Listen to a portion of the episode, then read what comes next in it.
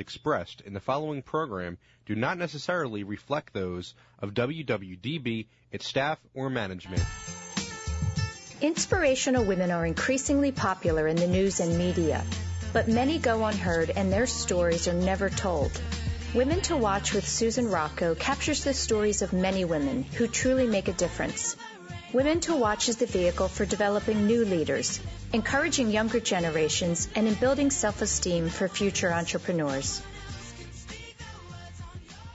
Good afternoon, everyone, and welcome back to another week of Women to Watch here on WWDB, Talk 860, and WomenToWatch.net. My name is Sue Rocco, and I'd like to quickly uh, say thank you to our sponsors, Holy Redeemer Health System, Entrust Financial and Marketron, who are uh, great supporters of the show. And I'd also like to quickly give you our dial-in number in case you're listening and you'd like to join our conversation. You can do so by dialing 610 329 3306. I'm sorry, that's 888. 888- Triple eight three two nine thirty three oh six, And I'm very excited today to have um, a wonderful guest with us. Um, she is calling in from, I assume, Nashville, Tennessee, and her name is Megan Barry, and she is the mayor of Nashville. Megan, welcome to the show. Sue, thank you so much. I really appreciate you including me. Uh, I'm glad we could get you for some time. I can imagine your schedule is extremely tight, and uh, and you have a lot going on in your new role. Um, and I should mention, as the first woman mayor of Nashville, correct? Indeed. Yeah. Correct. I am the first woman. And you know, we love firsts here on Women to Watch. Uh, you know, we're always celebrating that. Um, obviously, it's it's something that we're always rooting for and trying to encourage um, young women and and women perhaps later in life to pursue those leadership roles. So, congratulations to you. Oh, okay. Well, thank you so much. I'm I'm you know, it's always fun to be a first. It means that nobody else has to be a first after me. That's, that's right. Uh, that's a good thing. that's right. That's right. So listen, I want to, you know, to give the listeners a sense of where you came from and, and who you are. I'd love to, if you could talk for a few minutes about um, your background. I understand you were born in California but raised in Kansas and um, and then eventually moved to Nashville, where you uh, received your MBA at Vanderbilt. Um, but I'd love to know what your aspirations were as a young girl uh, back prior to your um, your college years. Sure. Well, yeah, I, I I was actually I was born out in California. My dad was in the Marine Corps, and then we made our way back to Kansas, where my folks were from. And uh, I grew up in in Kansas, and uh, I I went to public schools until high school when I went to a, an all Catholic girls high school. And that was actually really wonderful to just uh, be in a, an environment that was solely focused on education, but it has meant that throughout my life I don't know how to get dressed in the morning because I'm so used to wearing a uniform. So, well, I think that's a big uh, I'm not plus. Sure that ever happened. Yeah, yeah absolutely. Yeah, my daughter uh, went. I, I tell you, yeah. Did no, you, where did your daughter go? Well, I was just going to say she did. She also went to an all-girls academy um, here in Philadelphia, and I really think that that was a plus, not having to worry about what the heck to wear every morning.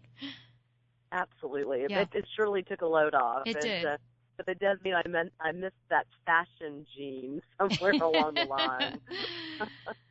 uh, but when I was in when I was in, in high school and then thinking about going on to college, I, I mean I really I, I worked in my high school newspaper, and so I, I loved being part of my high school newspaper, and I really wanted to be a journalist.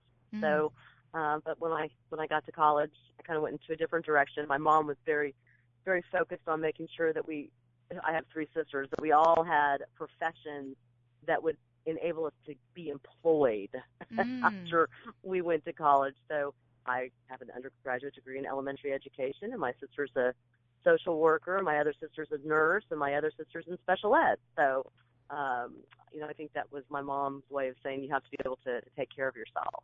Well, that's a great message, right? I mean, that's it was a great message, yeah. absolutely. And, and uh, fostered a wonderful sense of independence. Mm-hmm. And of course, I, I did teach for a, a few minutes and figured out that elementary education was not for me. I love that we have dedicated uh, public servants who teach our kids every day, but uh, I knew that that was not going to be my passion.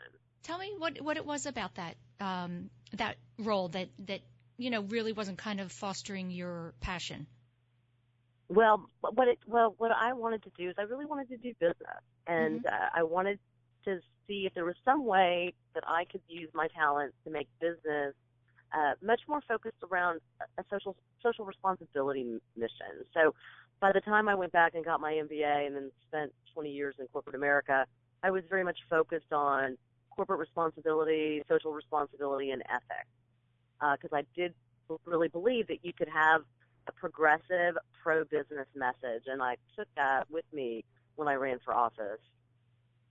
So tell me this. I understand you had a, a, a long career in what is called ethics compliance, or I should say you were an Yes. ethics compliance officer. I'm not sure that, you know, all people know what that is. Tell me what your day to day was. What, what exactly were you doing in that role?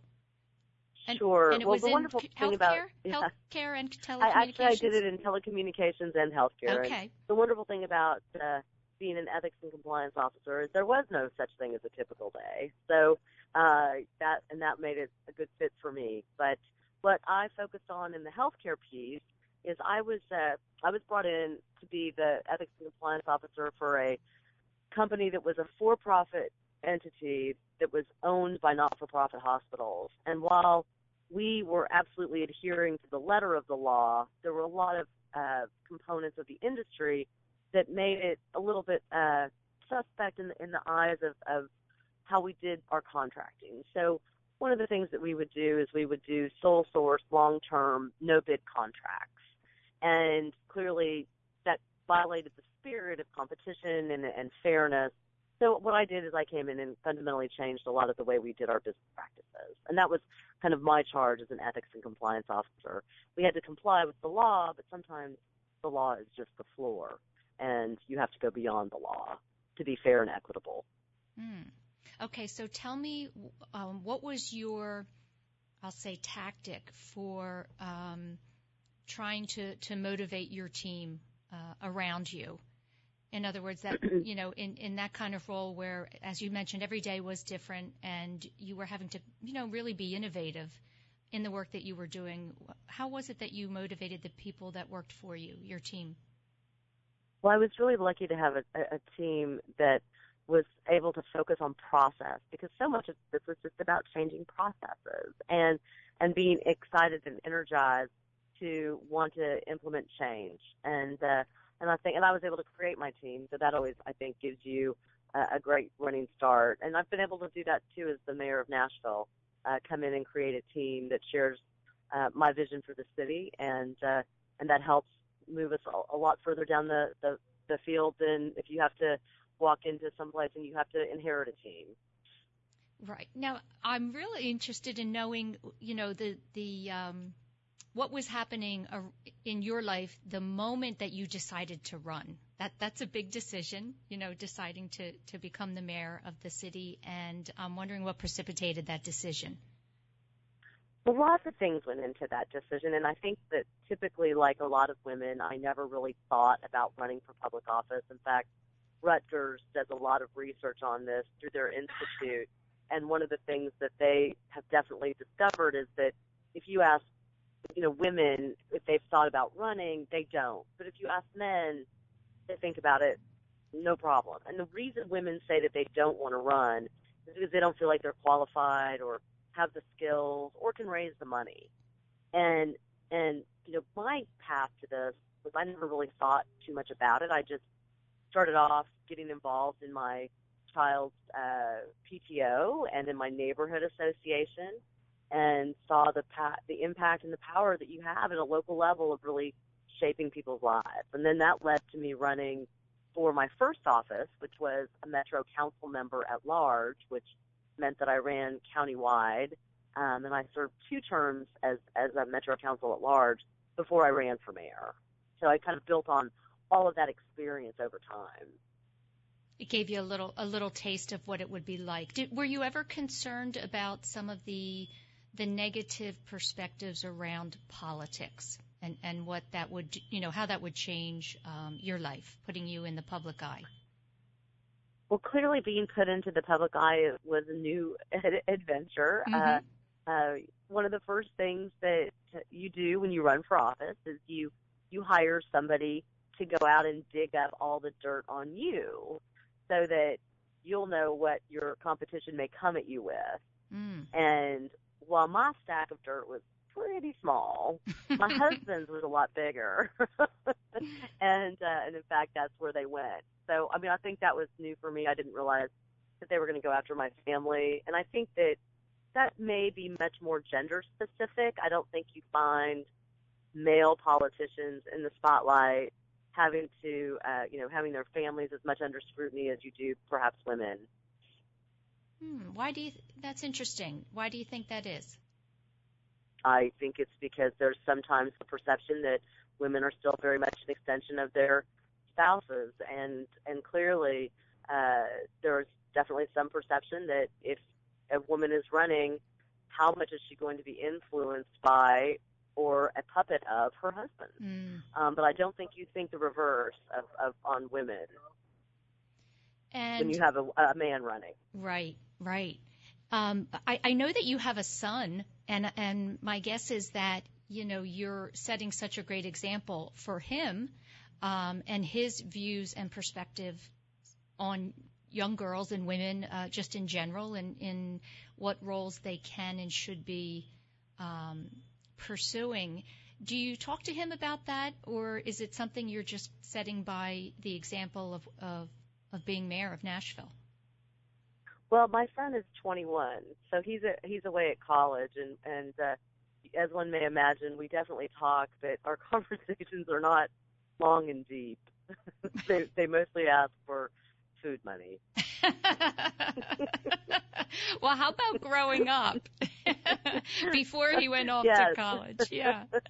yes, we definitely had those conversations around the the, the table, uh, and uh, and I think that you know he he grew up in a house with a a, a strong uh, female uh, role model, and I think that that has probably led him to definitely be uh, much more expansive in what he thinks about just humankind in general. Yes.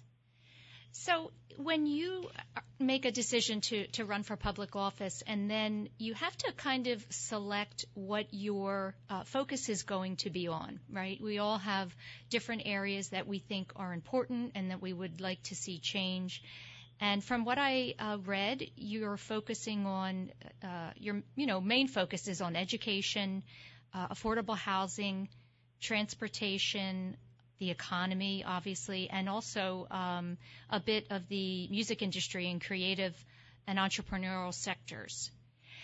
I right. Guess, yeah. So how do you come up with the areas that you're going to kind of tackle? I'll say um, right out of the gate, and and why are those particular well, areas important to you? Sure. So I mean, I think any any good leader uh, always assesses what are the, the needs and what are the wants. And, and clearly from my perspective, what you just talked about are the things that I think Nashville needs and wants. We, we want a strong education system, a public education system. We want affordable housing and, a, and to continue our strong economic growth.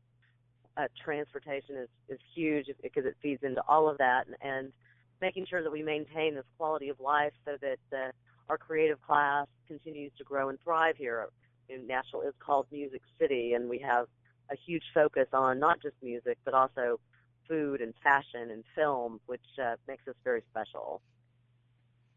Well, it's it's certainly an area I'd like to come to one day. Um, it's on my bucket list, is is on many, I'm sure. Um, and I'm, I guess my my curiosity is when you come up against those who um, are, think that the there's other areas that should be focused on. Um, how do you kind of how do you, how do you tackle that? How do you work with people and try to convince them? I'll guess I'll say that these particular topics are are most important. Well, I think that what one of the hallmarks that I believe also has made Nashville um, a great place to be, and what I've tried to do over the last seven months is a lot of community engagement. So yes, there are different priorities. You've got uh, you've got neighborhoods that some want growth, some don't want growth. You've got folks who are absolutely uh, part of our prosperity, but we also have one of the highest poverty rates that we've had in a long time. So mm. you definitely have different components that are going to weigh on you as a mayor to make sure that you are looking at all of those. You don't get the luxury of just focusing on one thing. That's right. You're constantly having to kind of uh, shift back and forth. Um, we're going to take a quick break, Megan, and when we come back, I'd love to talk okay, to you about your four P's. We'll be right back. Sure.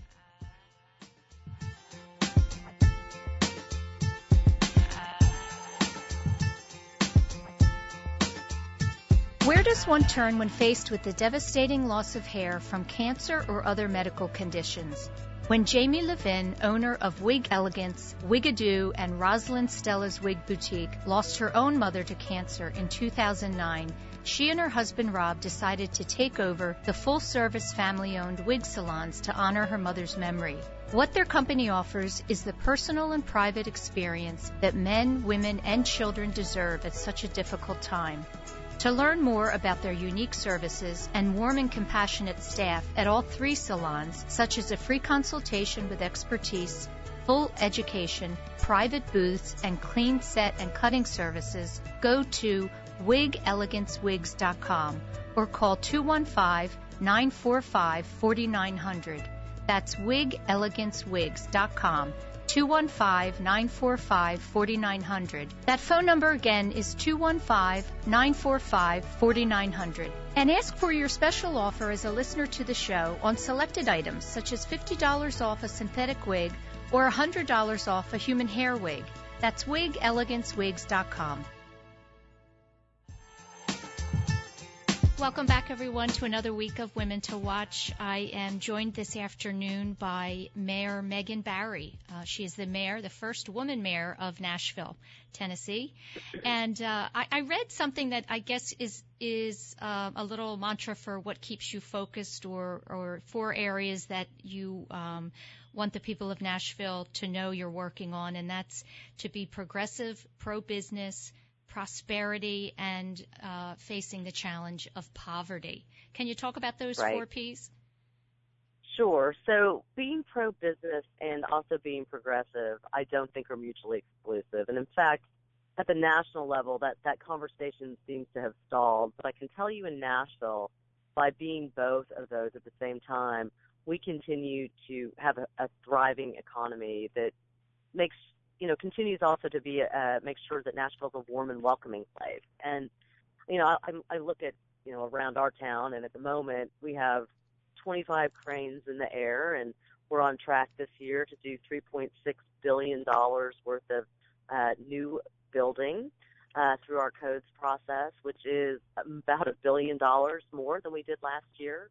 Uh, I just gave my budget to our Metro Council for their consideration, and we have about $121 million in new revenue uh, that we've generated, and that's because of our incredible growth.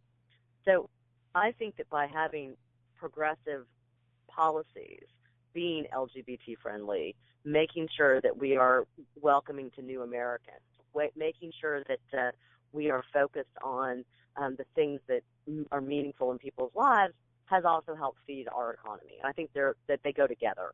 Now, I, the other piece of that is the prosperity and the poverty.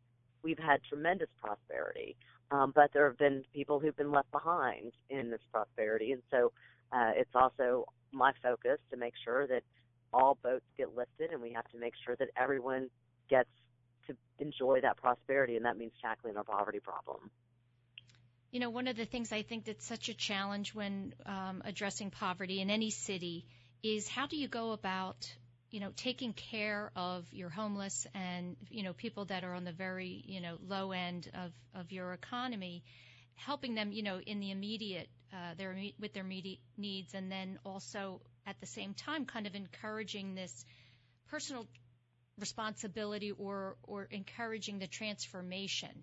Um, you know, we'd like to see all of these people eventually bring themselves out of those situations. What are some of the ways that you think you can uh, tackle that? Well, I think you know, what we what we know is that there are three pieces that if you if, if you make sure that these three things happen, the likelihood that you will be poor is greatly reduced. And the first thing is you have to graduate from high school. and and we've seen our graduation rates go up 20 points in the last 10 years. So that's a lever that we're working on. The second piece is you have to get your first job, and if you get that first job, you'll get your second job uh, and your third job. And so I have an initiative right now called Opportunity Now, which is going to put 10,000 of our youth to work by 2017 through meaningful internships. Mm. Because I absolutely believe that getting that first job will give them that second. And third, and, and absolutely uh, uh, key, is you cannot have a child until you're financially stable. So if you do those three things, the likelihood that you'll be poor is greatly reduced. So we're trying to influence those across the board um, and uh, really work to help lift up our our children who are in poverty now. About 30% of our kids are in uh, in poverty, and so how do we how do we move that needle by also helping their parents? And and that's that's an ongoing, uh, multifaceted approach. And you know, I think somebody said to me one time, it's not there's no silver bullet um, it really is it's silver buckshot, and you've got to hit it from lots of different ways. Mm, yeah, I agree. Um, one of the things you did was you created uh, the very first multiple youth violence summit. Um, yes. Tell me what you know. What was that about, and what was the outcome? Sure, we've seen a dramatic increase in our youth violence, just as many cities across the United States have, and so we we immediately wanted to tackle this. We don't want it to get out of hand uh, I convened a, a, two very incredible people to be the co-chairs of the committee. One is the juvenile court judge.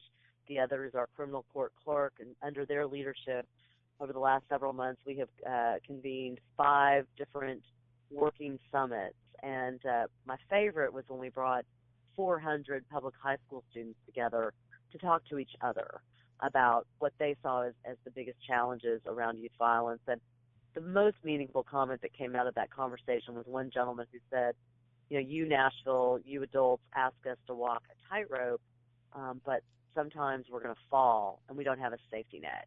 We need a safety net. And that means after school activities. It means engagement in sports. It means internship opportunities. And it means feeling safe in neighborhoods and having some place to go. So all of that work culminated in a report that uh, my team gave me at the end of March that has six key areas that have goals in each one and then um, measurement outcomes for each one. So if anybody wants to see that, it's on it's on our website. Please feel free to, uh, to check it out. But we're moving on all six of those uh, those, those buckets and, and identifying the drivers that we need to. Mm, it's so important, and I you know we're seeing the other part of you know what's happening with our youths is is the drug situation, which seems to be um, really um, at an all-time high. What is that, um, or, or, how are you dealing with that in Nashville? Um, well, you know, I think with obviously anytime you talk about uh, criminal justice and you talk about criminal justice reform, the conversation about low-level use of drugs is always part of that conversation.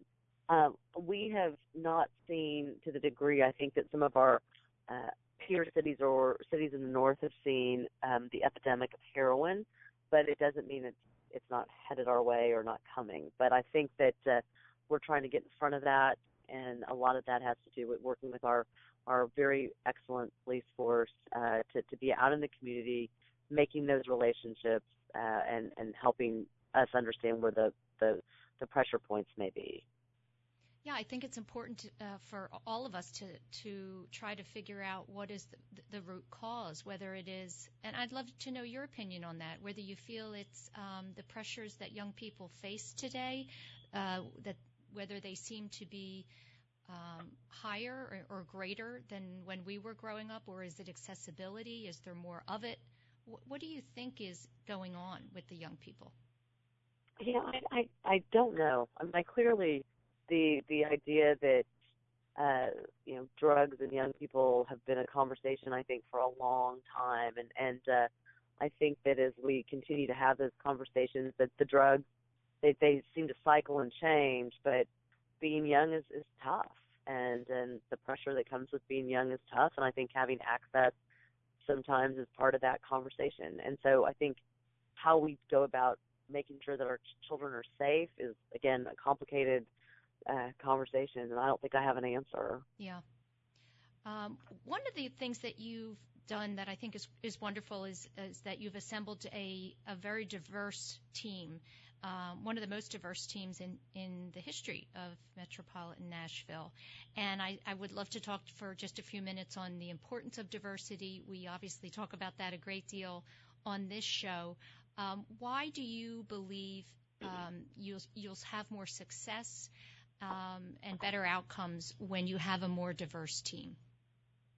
Well, I think that we, you know, there's enough studies out there that say that you're you're dramatically uh, improve outcomes and performance the more diverse your team is, and and so I, I believe that you have to be very deliberate about going after and finding the highest and most qualified and talented individuals, but you can also make sure that you're looking at that through the lens of diversity. So I have an amazing team and who are just incredibly skilled and talented, but I also have over 50% of my team is women and 28% of my team is African American and 8% is Latina and 8% is LGBT and that looks very much like what Nashville looks like. So trying to reflect what my team looks like and then we want to make sure that that our overall departments also reflect that. So I've recently brought in a chief diversity officer to help assist with um, our internal uh, strategy on hiring across the board. Mm-hmm. You know, our our Metro Nashville, we have you know I've got 10,000 employees and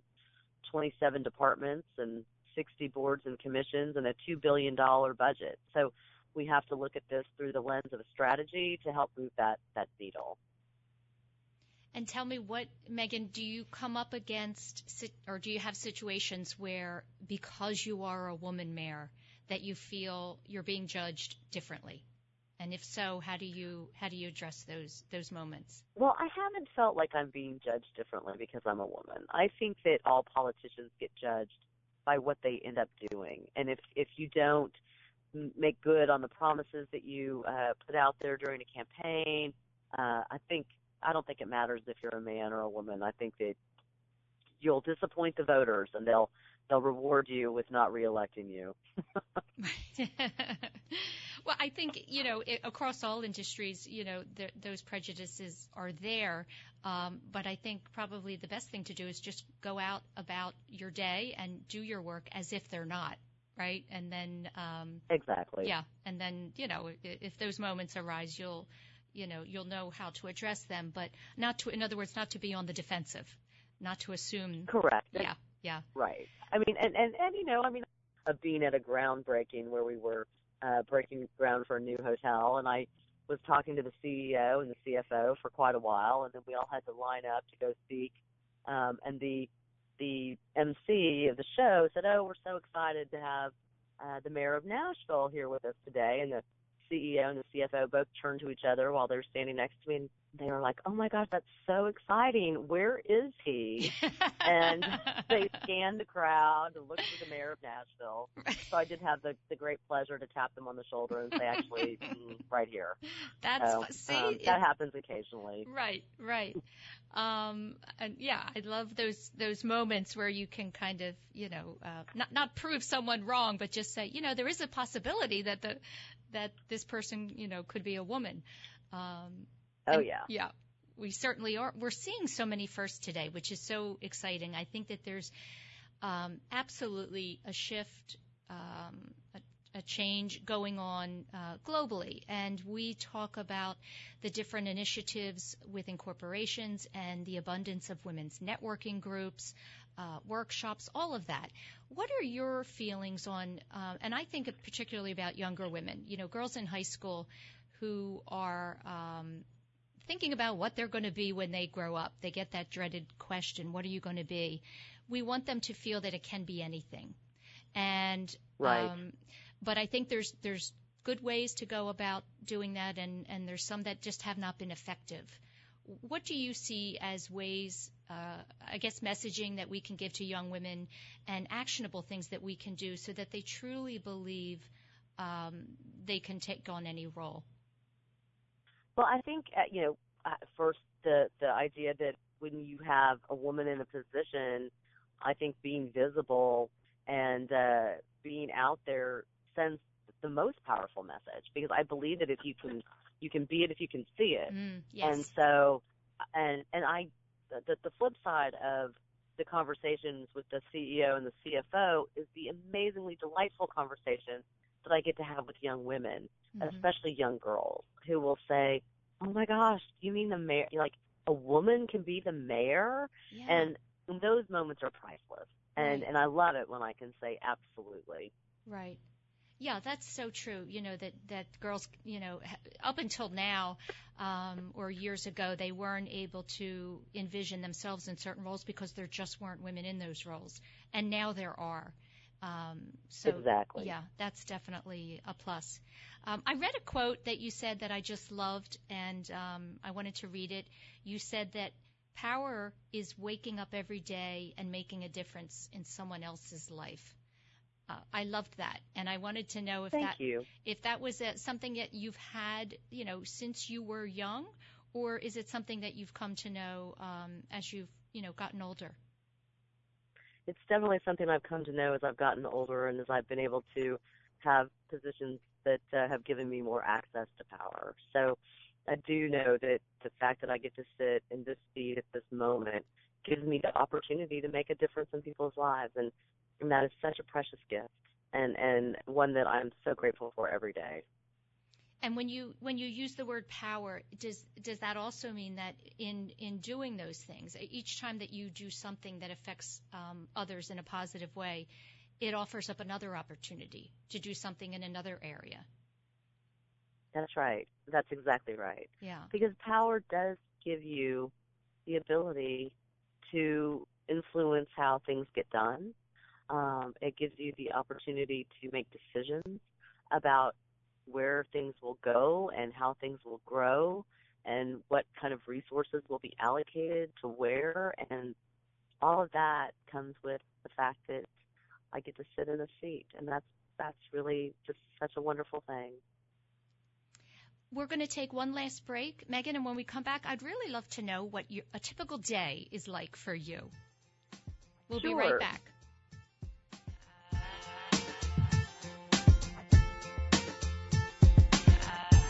There are 365 days to schedule a mammogram. Today is as good as any. Holy Redeemer Breast Care makes it easy. We offer the latest technology like 3D mammography and automated breast ultrasound that help find cancers in dense breast tissue. Plus, our same day readings mean same day peace of mind. Make today the day you schedule a mammogram. It's easy to request an appointment online at holyredeemer.com slash mammogram.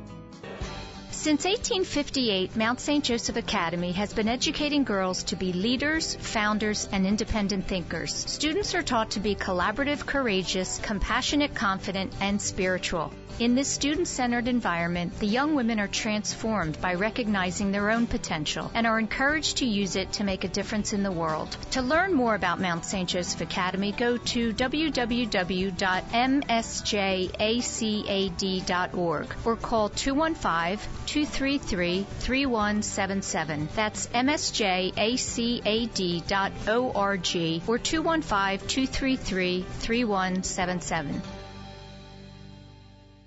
Where does one turn when faced with the devastating loss of hair from cancer or other medical conditions? When Jamie Levin, owner of Wig Elegance, Wigadoo, and Rosalind Stella's Wig Boutique, lost her own mother to cancer in 2009, she and her husband Rob decided to take over the full service family owned wig salons to honor her mother's memory. What their company offers is the personal and private experience that men, women, and children deserve at such a difficult time. To learn more about their unique services and warm and compassionate staff at all three salons, such as a free consultation with expertise, full education, private booths, and clean set and cutting services, go to wigelegancewigs.com or call 215 945 4900. That's wigelegancewigs.com 215 945 4900. That phone number again is 215 945 4900. And ask for your special offer as a listener to the show on selected items such as $50 off a synthetic wig or $100 off a human hair wig. That's wigelegancewigs.com. Welcome back, everyone. We're talking this afternoon with uh, Megan Barry, who is the mayor of Nashville. And uh, I would love to know what what your typical day is. That's kind of a generic question, but I, I would love to know, you know, what the mayor of Nashville does. You know, you wake up and what Well- does your day look like? Well, you, you're you're making me laugh. Uh, There there there isn't really a typical day, but but like today, I I I just pulled off my schedule just uh, to to have it in front of me while I'm while we're talking. So I usually get picked up or around 7:30 in the morning, and uh, today I had my staff meeting right out of the box, and then I needed to talk to the uh, coordination of elections and secretary of elections because we've got elections coming up in November. We needed to have a conversation about that, and I had my senior team meeting, and then I had an infrastructure meeting about all the infrastructure that's taking place all across the board, and then I met with the, the head of our health board to discuss stuff on that, and then we had a, a housing committee meeting, and we had a meeting about a grant that we're applying for. Then I went to Rotary because I'm a Rotarian. Uh-huh. Uh, and then I just left a uh, announcement where we had a big press conference where a, a First Tennessee Bank is donating the half a million dollars to our a not-for-profit in our town to help kids go to college and stay in college. Terrific. I've got uh, my lovely interview with you, and then I culminate my day with. Uh, we're in the middle of a superintendent search, so I've got a one-on-one meeting with the, one of the candidates. Then I've got to go give some awards at our uh, MNPS, our Metro Nashville Public School Academy Awards. And I've got to go to an event where we are raising money for the Tennessee Women's Suffrage Monument reception because we are building a, a suffragette monument in honor of the fact that Tennessee was the deciding state that uh, gave women the right to vote. oh, I and then love I'm that. headed to the Predators. Yeah, then I'm headed to the Predators playoff game. We're in the playoffs uh, tonight. So, okay, I'm um, that's- exhausted. That's, today. I'm exhausted listening to your day. that that's is a pretty typical day. That's a lot of stuff. So that, of course, would lead me right into my next question. And I ask this a lot of busy women. Um, I, will, never say, you know, how do you handle work-life balance because there is none, and and our day is never right. There's never it's never the way we Right. predict it. But what I do ask is, how do you handle the overwhelm, and particularly for you as you're uh, you were just mentioning all the different meetings. Those those are all different topics and different areas that need to be addressed. Um, how do you keep it all from uh, being overwhelming?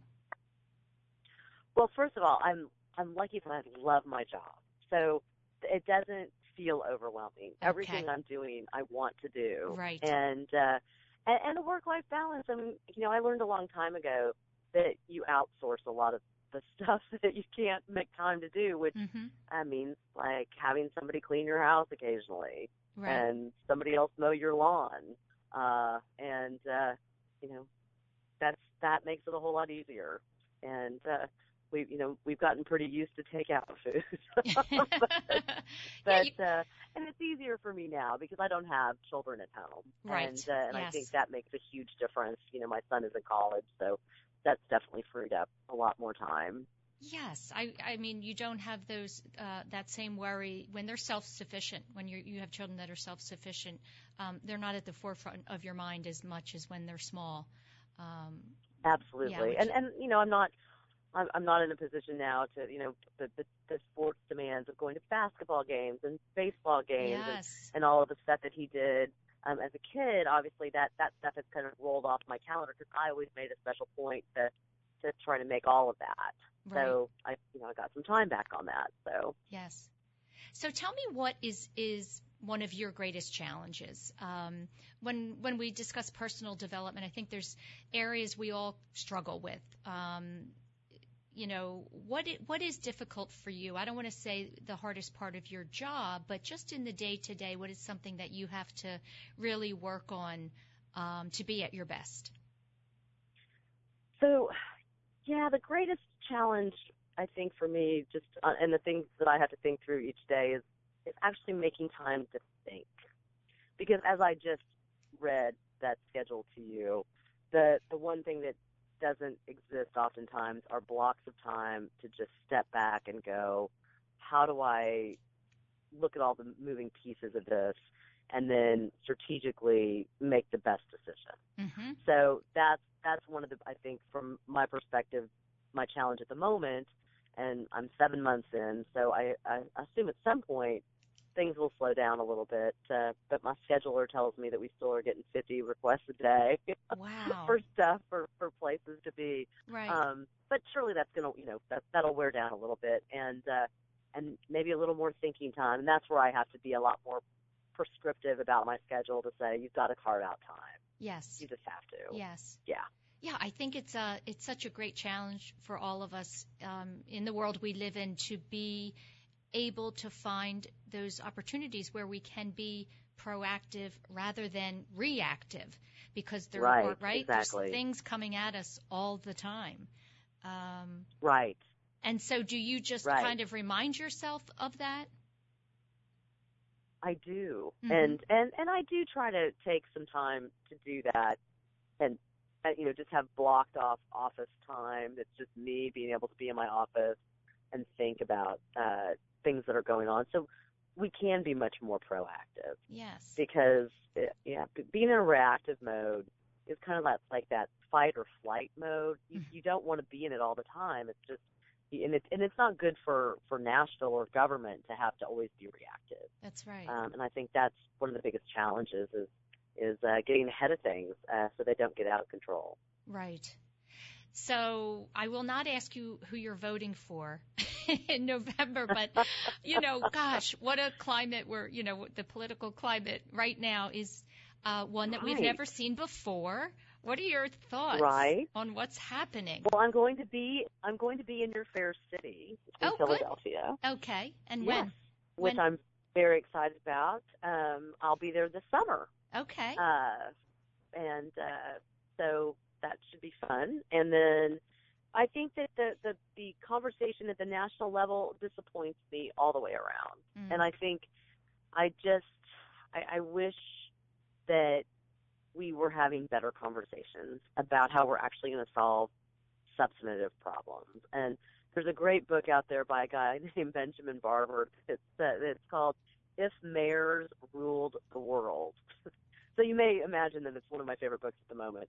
Um, but it really does talk about what what you're going to be able to do, and so much of what we're going to be able to do is going to be at the local level. Mhm. Um, and and so many cities and and even to some degree states have uh, have decided that they've got to figure it out that they can't rely on- on the on the federal level anymore, Mhm. and we have to move on. So I mean, I think we're seeing that, and you're seeing that as I mentioned before, a pro uh, business and progressive way.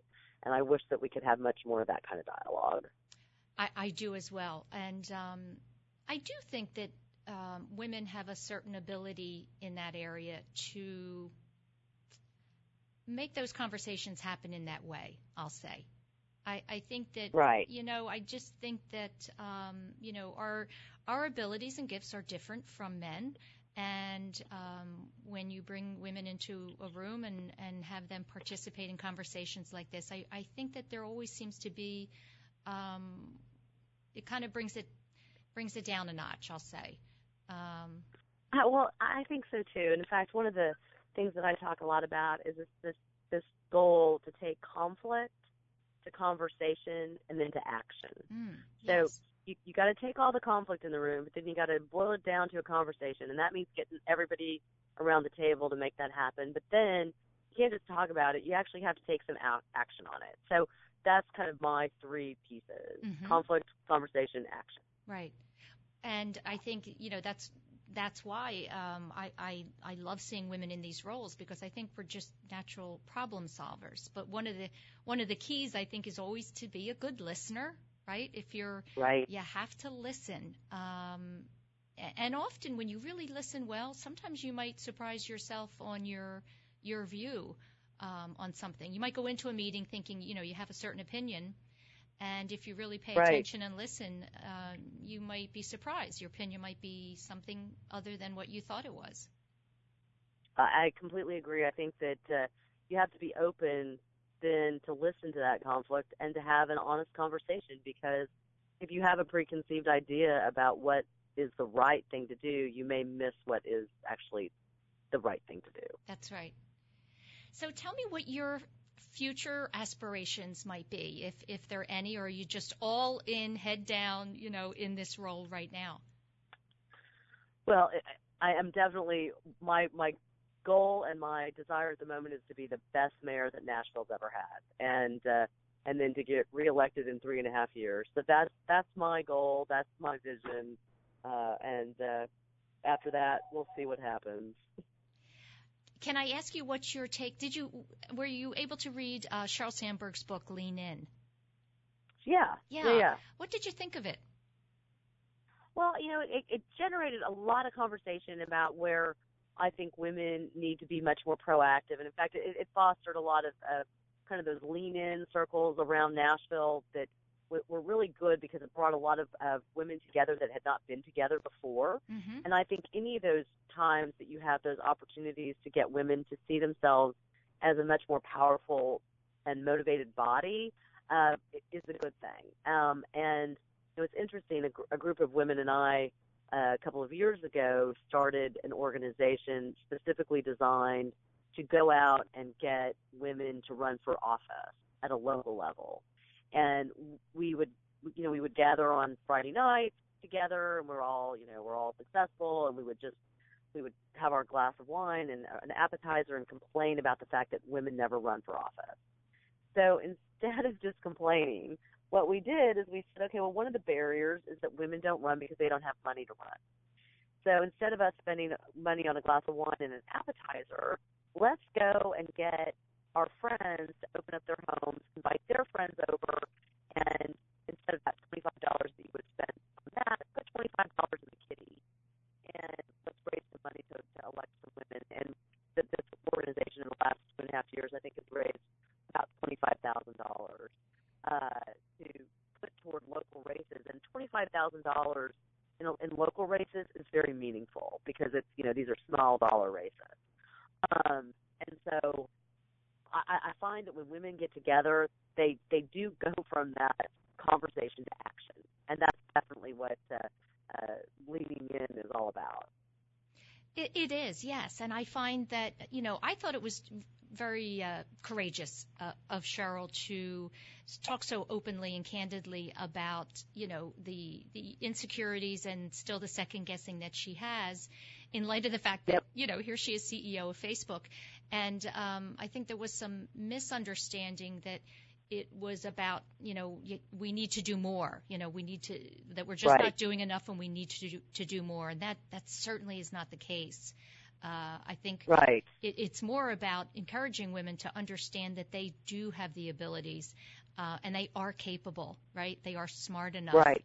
Um, and if we can take care of those issues, as you said, what a great idea to help, you know, uh, logistics, which would be, you know, having the money, raising the capital to Right. run, then we will see, we will see more women, you know, uh, taking a leap of faith.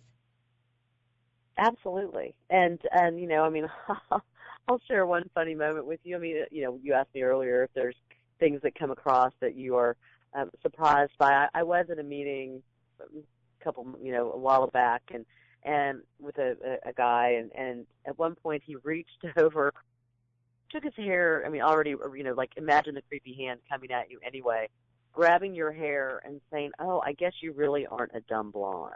Oh, geez. And and I Oh. I know. So those people are still out there too. oh but my you gosh. know, you but but those are the kinds of things where you just go, Wow, you know, um, we've had a complicated conversation about, you know, policy and bonds and you know and and, and that's his reaction. Right. Is that, Oh gosh, okay, I guess you're not really a dumb blonde. oh my um, gosh. So, you know, that's still out there too. Yeah. So, Let me ask you this, Megan. Is there have you know we talk a lot about mentors? Um, has Yes. there been someone in your life that comes right to your mind that, that has been a mentor for you, whether female or male? Yes, um, I, mean, I had a male mentor when I first graduated from my MBA program when I worked for a telecommunications company who was amazing, who n- never let me quit. And I think there were many times when I would go to him and just say, you know, I just don't think I can do this. And he'd be like, oh, yes, you can. Like, don't ever underestimate yourself Mm. and and and he was so good at helping me see the strengths that I had within myself by always challenging me Mm. um, to never let me like slide on on just mediocrity because he knew I could do better. Now, do you think it was more impactful because that message came from a man who was telling you that? You know, I've never thought about it. Um, I don't know, honestly. Uh, that's a great question because, yeah, I- I, well, I- yeah, because I'm going to have to think about that, Sue. You know what? So I think it's women's jobs. We are our biggest cheerleaders. We're always cheering each other on. Um, I think you know we Right. do that. But to have a man say to you, you know, listen, you can do it. Don't you ever give up. Um, you're smart, and, and Right. I, I think it might be more impactful. Well, it might. I mean, I I do have to laugh. My husband always says if I'm off to some award event or something, he's like, "Oh, great, more women giving other women awards."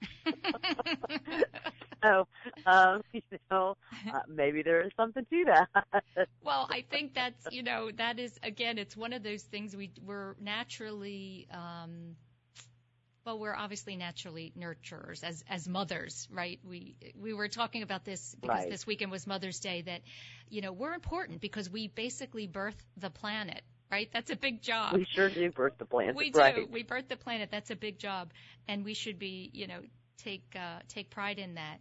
Um, but when it comes to the workplace and business and and and those things, I think it's important that we understand we're, you know, intellectually we are equally as capable. I would say it's one of those things that women struggle with, and I think there's a lot of reasons, and and maybe I'll ask you what you think those are, whether it's historical, cultural, um, you know, what is what is the the biggest barrier women have to pursuing roles that are le- in leadership.